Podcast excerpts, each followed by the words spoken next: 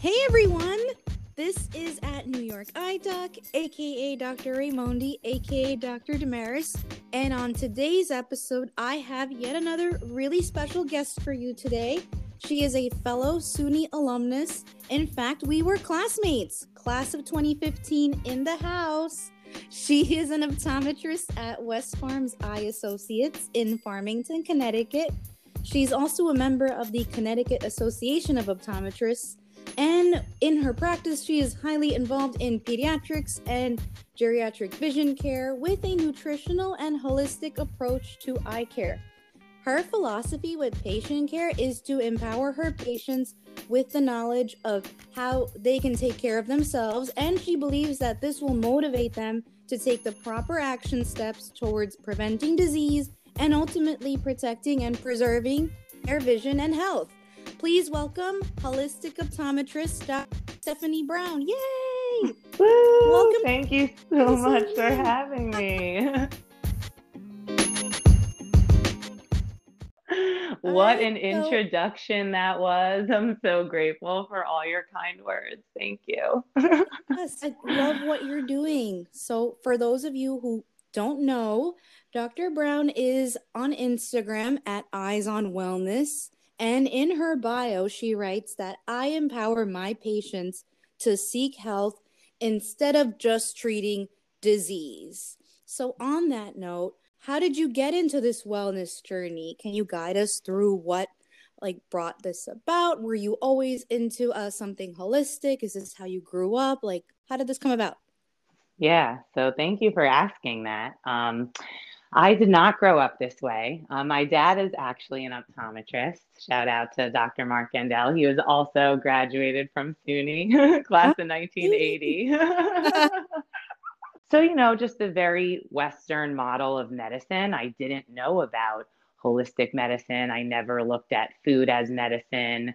Um, my dad always took care of himself growing up. He always exercised. He always talked about movement being important. Um, but food was never really a conversation. You know, we ate and it was there. um, vegetables and fruits and talking about the power of food was never really a topic in my house, but movement was and exercise was always really important. And taking care of your body was always a theme that my dad kind of instilled um, in us. And then two years into practicing optometry the way that we were taught in school, I was just very unfulfilled. I just felt like mm. I was on this hamster wheel that I just, or even like a carousel of patients just like going in front of me, like round and round they go, where I'm just writing prescriptions all day.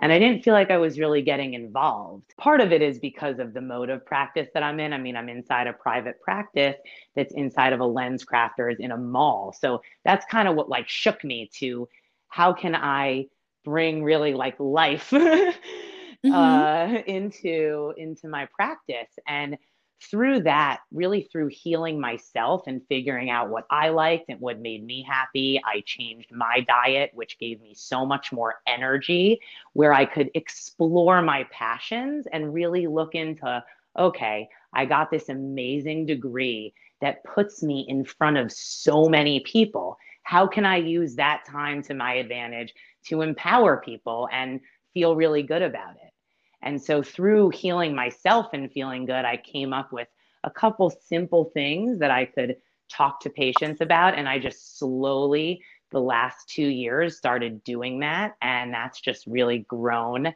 And I feel so much better at the end of the day when I do it. So it just makes me want to keep going and figure out more ways that I can reach out and help more people because watching a patient's eyes, quite literally, no pun intended, but mm. light up when you're empowering them with information. And really, the word doctor comes from the Latin term doca, which means to teach.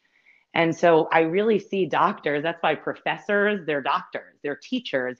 We're, you know, I see my mission to teach my patients how to take care of themselves. And so that's what I try to do, one patient at a time. That's incredible. How do you how do patients like responded to that? Have you so it invigorates you clearly, but have you seen like anyone like maybe kind of question the more holistic approach or do you find them like completely willing to dive into the whole diet and lifestyle change? Yeah, so great question. I've come up with a really great system that I've incorporated in my intake forms, and patient asks them if they're interested in preventing disease, what diseases they're most concerned about. Um, I also brought in um, a piece of equipment, which we can talk about into the practice. So, in asking them if they want to do that, I can kind of get an idea what their interest level is because not every patient is interested. And it's also important because if they're not open to it, it's it's very difficult and very tiring. And I have a very open heart. So, you know, when you're trying to educate and and they're not there, maybe they're not open to it um, there's been some pushback. So I've definitely had to learn along the way. Everything I believe can be a lesson. And so I've learned in watching how the patients respond, I've learned how to tailor it more to people that are more open to it. And then those that aren't, I made a sheet that I give them just that talks about diet loosely. And I just kind of make a little joke like, here's your homework to read over if you're interested. And and give it to them at least so that I know there's a seed planted that, you know, if they're interested, they can always refer to. I was thinking of that question because patients resist the traditional model so much and then you introduce a whole different model. I feel like they could resist that too and it's just very difficult to to have someone think that they can empower themselves and that they can advocate for themselves just cuz that's not what they've had an experience with patients. In terms mm-hmm. of the you have a scanner or an analyzer what what exactly is that yeah. i saw a video of that on instagram so i brought in it's called a biophotonic scanner and what it does is you can um, you scan your hand the palm of your hand and it measures the level of carotenoids, which is a type of antioxidant, one of the most powerful antioxidants, especially mm-hmm. when you talk about vision, as you know. Um, mm-hmm. And it measures the levels in your hand, which studies have shown correlate to the amount that you have in your macular pigment in the back of your eye. And this is important because we actually store the highest level of carotenoids in our macula because we eat light all day long. That's how I kind of explain it to my patients. We have to digest food in our stomach and we have to digest light in our eye. Light comes in through our pupil, goes right to our brain. Our eye and our brain are one, goes right to our brain, and our brain has to metabolize that. And when it metabolizes or digests that light, it produces oxidation which then mm. can cause inflammation and cause a decrease in vision. There's macular degeneration, glaucoma, dry eye have all been known to be associated with low antioxidant levels. And so, by knowing the number, I can then empower patients to make lifestyle changes or take supplements. And I love it too, because if I prescribe supplements, you know, as doctors, we like, I mean, it's great to be holistic and talk about food as medicine, but we need data. I need data. We need raw numbers to see is what we're doing producing a change. And so that's why I also love this scanner because we can see baseline numbers. And if I'm going to put patients on a high quality supplement, I can make sure that their body is actually digesting what they're taking from those supplements or from their food. And because digestion is a rampant problem, poor digestion is a rampant problem, you can also pick that up without doing a battery of blood tests. If you have someone go on supplements and they're not absorbing them, then you can look further into the gut. So it's a kind of window into giving you the status of health of the patient at that visit. And then you can track how their health progresses moving on. And then since optometry, I can link it to the eye because antioxidants are so important in the macula. Do you know how that correlates to MPOD levels or is it yes, the same yes. Thing? So so it's not the same thing, but it correlates because they've done multiple studies. And side note, I can send them to you if you're interested because it's really interesting because yes. the. MPOD, the macular pigment optical density, in case anyone that's mm-hmm. listening doesn't know what that stands for, but yes, um, it correlates to it very, very highly and that machine is expensive and it takes mm-hmm. like five minutes and it's hard to bill insurance for and those are much more variable because if you're doing on an older patient that has cataracts for to see through, that can affect the MPOD score. This doesn't get affected by that because it's your hand. Okay, so that measures antioxidants and how well your body is processing it, right? It it measures the level of carotenoids. Carotenoids, okay. Exactly, or antioxidants, same okay. thing. Yep. And and what yeah, what your body's actually absorbing because what ends up on your skin is correlated to what's in your bloodstream, what's in your macula, what's in a lot of your end stage end tissues. Do you see that uh, the results decreasing significantly in somebody who said, like, maybe they used to be a former smoker or somebody who, like, maybe socially drinks? Have you noticed anything there? Just curious. Yeah, no, great question. Every single smoker that I've scanned is so it goes on a scale, I should just tell you, of mm-hmm. red, orange, yellow, green, blue, gray. And the higher the better. And there's numbers correlated every single smoker has been in the red, which is the worst. Mm. Every smoker. Every person that drinks more than three times a week on top of a sedentary lifestyle and not eating healthy there you know average american that i scan is in the red or orange oh wow what are you I'm in the I'm in the gray. Good question. Okay. um, very high. I'm like afraid to. It's like so much. I know we I gotta scan you. yeah. Oh, okay. Well, I've spent the last two years making it my mission to uh, de-inflate myself. That's so you're going to so, an event coming mm-hmm. up? Yeah, so I have an event coming up. So what I do find is, you know, how how you just asked about how patients respond. There is an issue with education. As you know, we don't have, you know, more than 15, 20 minutes with a patient, um, at, at least in my setting. So in order to educate them on the value of the scanner, it takes time. I have events throughout the community so that I can discuss this further. I go into, so the events are called Eyes on Wellness. and I go into the whole connection between the gut and the brain. And I talk about how food affects your body. I do a little meditation through the body because I believe if we don't really settle this information into us, you know, we can know something in our minds, but if we don't really settle it down into our bodies, it's hard to live it. So I bring a little bit of that in. That's the holistic piece. And then I offer the scan at the end. And I find most people want to do it because they really understand the value and they're really excited to make those actionable changes from there. So this event yes. is January 8th at 7 yes, p.m. it's January 8th at uh-huh. 7 p.m. at Be Kind. You're in uh, West Hartford, Connecticut, or the surrounding areas. It's free. Um, there'll be a small charge for the scan at the end if you want it, but it's a free event and it's my fourth one, and they're really we have a lot of fun at them. Since a lot of our audience tends to be younger and you know they're going through a lot of stress now as students, be it as optometry students or medical students, what are some anti-inflammatory like behaviors that we could I could even start implementing in my life in terms of like gut brain eye? Yes, great question. So, simple things first. We can all do this and it's free by feeling your feet on the ground. Just feeling your feet on the ground and noticing they're there takes all of the energy, emotion, stress out of your head and drops it down. So that way it can be distributed you might have the same amount of stress, but at least it's distributed throughout your body and you're not just carrying it in your head as worries and rumination and all the things that can happen when we spend all the time in our minds. And then while you have your feet on the floor, if you can take a deep breath in like this, hold it at the top and let it out.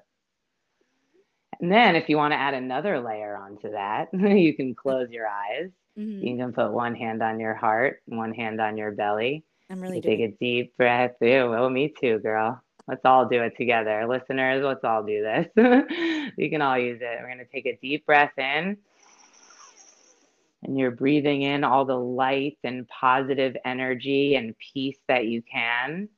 And then you hold it at the top. And then And as you breathe out, you just notice all of the worries and all the thoughts that you had in your head melting down in front of you. Yeah, that feels feels great. Yeah. and then also, the more that you practice that, the more grounding it will feel. Notice it's it's a practice. So the first time that you try to take a deep breath, if you've never taken a deep breath before, me two and a half years ago in a yoga class, I hated it. I wanted to crawl out of my skin. but it is that's I just want to put a side note if you felt really antsy just closing your eyes and feeling your feet on the ground and that made you feel more anxious almost, it's a practice and just know that keep on doing it, keep on trying that, keep on putting your feet on the ground, taking those deep breaths, and you will find a way to center yourself. Yeah, our, our patients do really need that guidance sometimes. Every now and then, like most patients, before I bring them into my exam room, they've already, like, you know, have focused on being in the moment and you know being relaxed and so that they they could get their prescription correct but every now and then i'll notice somebody who's just not breathing mm-hmm. i have to tell I... them like hey like take a deep breath just breathe through your nose and mm-hmm. It's just really interesting how many of us do hold it in and just don't take that full breath and use our whole lungs, even though that's kind of difficult. Totally. I mean, mm-hmm. and then you can learn to recruit more of your lungs, more of your diaphragm. You increase your capacity to take in oxygen. And, you know, we can do every diet in the world, every exercise in the world, but conscious breathing has been shown to be the number one way to decrease your stress because your parasympathetic nervous system that you're activating by consciously breathing starts to de excite or deactivate the sympathetic nervous system, which is your fight and flight stress system. So you can play with the levers in your body by breathing. That's the fastest way. There's other ways to de-stress, obviously, in get in nature, put on a song, you know, dance it out, whatever, cooking, cleaning, mm-hmm. whatever your favorite activity is.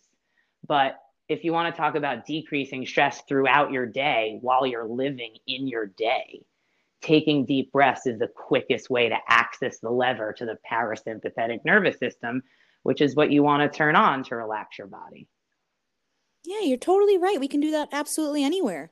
Exactly. And I love how you brought it up with the, the, your patients because I recently, in the last couple months, have been incorporating making all of my patients take deep breaths throughout my refraction.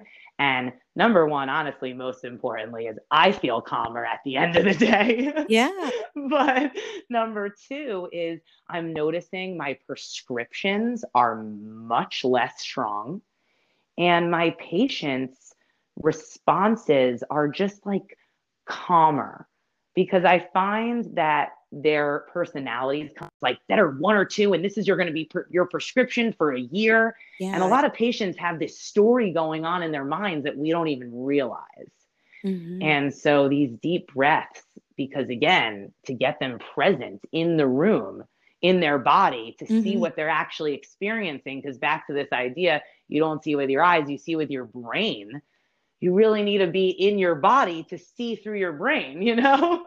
oh, totally. I never thought of it that way, but you're, yeah. totally right. It's about an awareness of being present in the moment. What mm. I tell my patients is I have them like close their eyes completely like while mm. I'm cleaning and setting things up because otherwise they just have it open all day long and then they're not breathing and all this stress just builds up and Yes. Oh, I love that. I'm going to steal that. Thank yeah. you. yeah, because like what are they doing right before? They were like rushing it to get inside and then they were just uh. staring at at their Instagram and reading stuff comment. You know, I'm like, okay, close your eyes.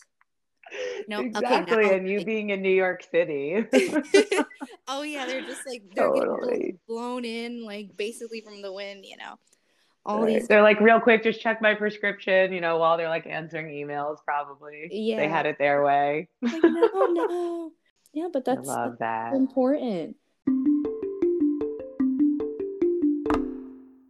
Basically there are root causes to everything as you're mentioning and it's all so connected.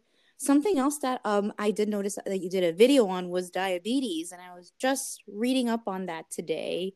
Teach us about diabetes and from your perspective, what are some things that you tell patients because there's technically not really a diabetes quote unquote diet on what is it? American Diabetes Association. The American Diabetes yep. Association. Yes, I remember mm-hmm. when I first went to optometry school and first started seeing patients. I'm like, oh, what could I recommend? Mm-hmm. Not not much. So. not much there. not much. Red meat. Like, wait a yeah. second. So, Great. so right. tell us about this because this is a big problem. More than 100 mm. million Americans are either diabetic or pre-diabetic. So right. what, what could we do?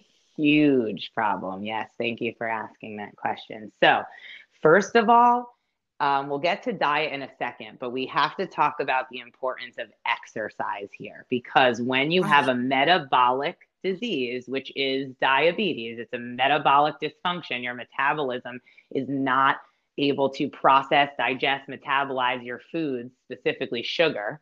When you exercise, it makes your body take your muscles specifically, take the glucose out of your bloodstream, which is where it's very, very toxic to your body, and use it for energy. And so, right there, you start to use the sugar in your body through your muscles when you can't use the sugar in your body through your normal stomach digestion. It ends up getting stuck. So, that is a huge way moving. And this word exercise, I just need to take a second to digest that word because I think exercise has got a rap like it means you have to be in the gym and torture yourself for an hour on the elliptical. No. Move your body. If you like to dance, if you like to walk, if you like to climb, if you like to swim, whatever movement feels good, find a class. There's communities everywhere to support you in your changes. You don't have to be miserable while exercising. Now, diet conversation. Mm-hmm. So, a huge study that blew my mind out of the water when I read it 291 patients all had type 2, I'm sorry, 231 patients all had type 2 diabetes. And the only thing that they had them change was they had them do a whole foods plant based diet. They didn't have them change their movement or their exercise, just whole foods, plant based diet. In seven days, seven days, all 98% of the patients either had to go off of their diabetes medications or reduce wow. how much diabetes medications they were on because their body started healing itself from the plant based diet. And the reason that happens is back to diabetes is a metabolic disease. You cannot metabolize sugar. And you if you can't metabolize sugar, your body certainly can't metabolize processed carbs. It's all turns into sugar. So if you take out the processed carbs and the sugar that the body can't metabolize and you give the body things that it can metabolize, the numbers change. the body changes. Now, having people sustain that is a whole other conversation. The more plant based that you mm-hmm. can be, your body starts to repair itself because diabetes is also a disease of the gut. So the gut has microbes. Your microbiome is what digests your food. It's what your makes you able to absorb nutrients from your food and break down your food.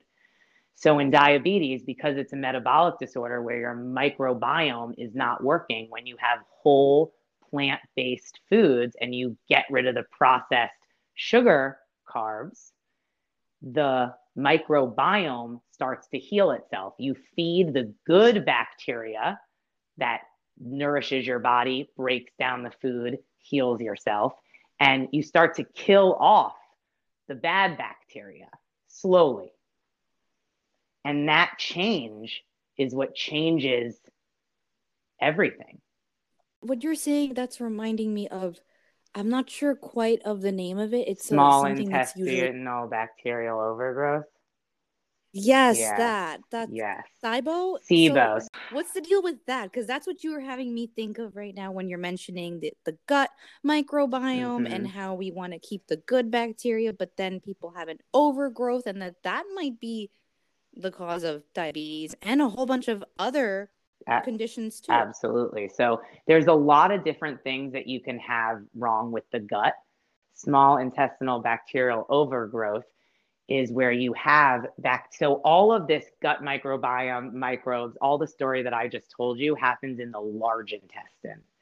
So if you okay. have this small intestinal bacterial overgrowth, meaning in your small intestine, you're having bacteria grow there and it's not supposed to be there and so that that they're starting to link as one of their thinking the causes of type 1 diabetes actually and type 2 but a lot a lot of type 1 diabetes that they never knew why young kids would get that they're starting to link it's oh. a whole new world quite literally down in our gut now that we're starting to learn the effects that these microbes have on our body both good and bad and you know, taking it back to the overuse of antibiotics, you know, thank God for antibiotics. We absolutely need them in acute conditions, but the overuse of them has made a whole different um, like micro diversity in in our guts that we as humans have never encountered because we started to tamper with it. and so it's a sea of new things that we're just discovering in medicine which just brings me back to okay, well, what do we do now? What do we as doctors do now to empower our patients and the community to take care of themselves now? What do we know now that's enough? Because we don't, we're just starting to scratch the surface on this. And we can all agree that going back to eating whole, real foods as much as possible is the secret. And it's no, you know, it's no scientific mystery. yeah it's always the simplest answers to everything. What's one tip that you would uh cuz it's a lot of information. Mm-hmm. Even again, back to my original point.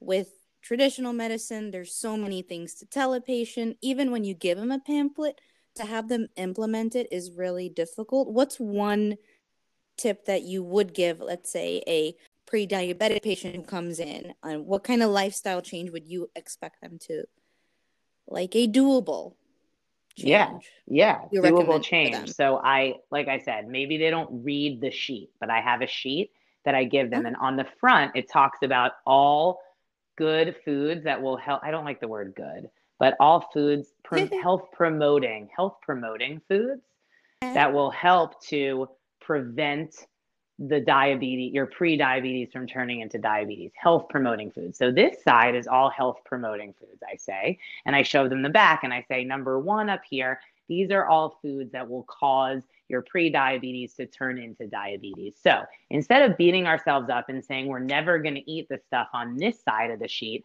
I just want you to focus on getting more of the good in. So your homework is to read this front page and focus on getting more of the good in. And I'll see you next year and we'll talk about it. So that's the short version. And, you know, I love that you brought that up because really what's on my heart is okay, how do we help them make these changes? Step one, I've had to take a step back and realize, you know, everyone is on their own path. And if you mentioning it to them sparks something in them where they do want to implement these changes, there are resources everywhere that they can seek out. Our role, really, as an optometrist, their doctor in the unfortunately Western medicine system, because insurance pays for sick care. Insurance doesn't pay for health care. Would I love to see this pre diabetic patient in three months and have them come back and discuss their diet and then see what we can tweak and then maybe give them the you know the next task of drinking more water and have them come back in three months and see how that, you know, slowly telling them actionable items and, and monitoring them as sure, insurance isn't going to pay for that. So we can only do what we have time for. It's extremely difficult. In my dream world, I will have a private practice where we have a community where we can come together for healing you know, I can see them on a private basis. And then we have different workshops and groups that we all do and come together so we can be healthy and live our best lives and be an inspiration to our community. But that's the long term goal. that sounds like a wonderful long term goal, but it is yeah, it's so difficult to to just strike who need it the most, don't have access to it, and then it's like a whole other thing again. Which is why in my dream world it's a community where the top supports the bottom and the people that can't afford are taken care of by the people that can and it's circular. Okay. Oh cool. Sounds like we have we have a lot to look forward to. Love that. But yes, it is definitely a challenge mm-hmm.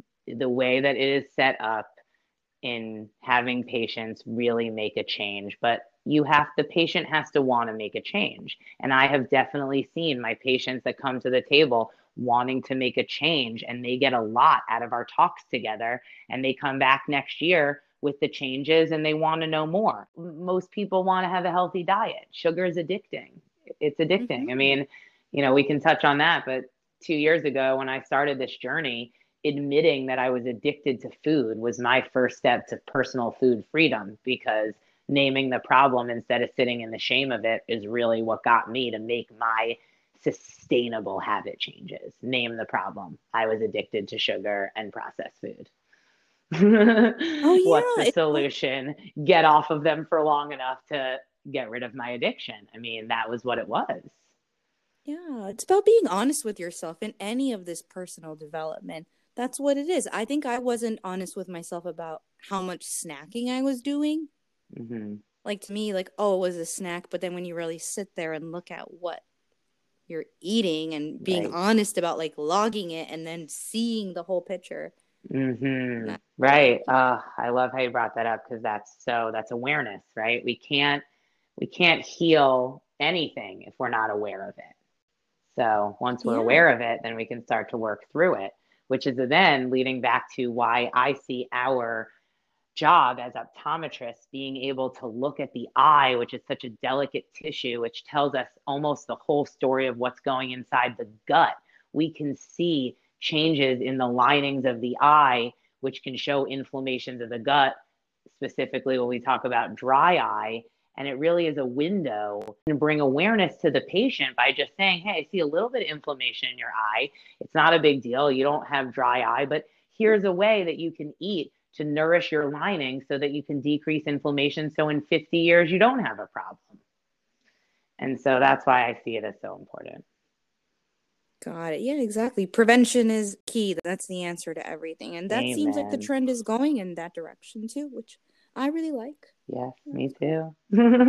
this was really great. Thank you for sharing about your uh, journey with us, oh, Dr. Brown. Thank you so much for having me. This was awesome. I really appreciate it. Yeah, where else can our uh, listeners find you? So, Instagram at Eyes on Wellness. Yes, and I do have a Facebook page I'm not super active on, but I will be posting when I do my events. It's also Eyes on Wellness on Facebook. Great. And tell us about your event one more time. Yes. So it's January 8th at 7 p.m. at Be Kind in West Hartford, Connecticut.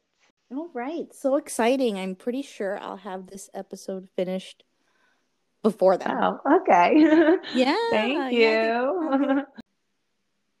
Sorry, I blinked. That's okay. That's my sugar. That's the sugar. That's my brain fog right there. Mm. Well, thank you so much for coming on the show tonight, and we learned a lot. You're welcome. Bye, everyone. Thank you for having me. Bye. Bye.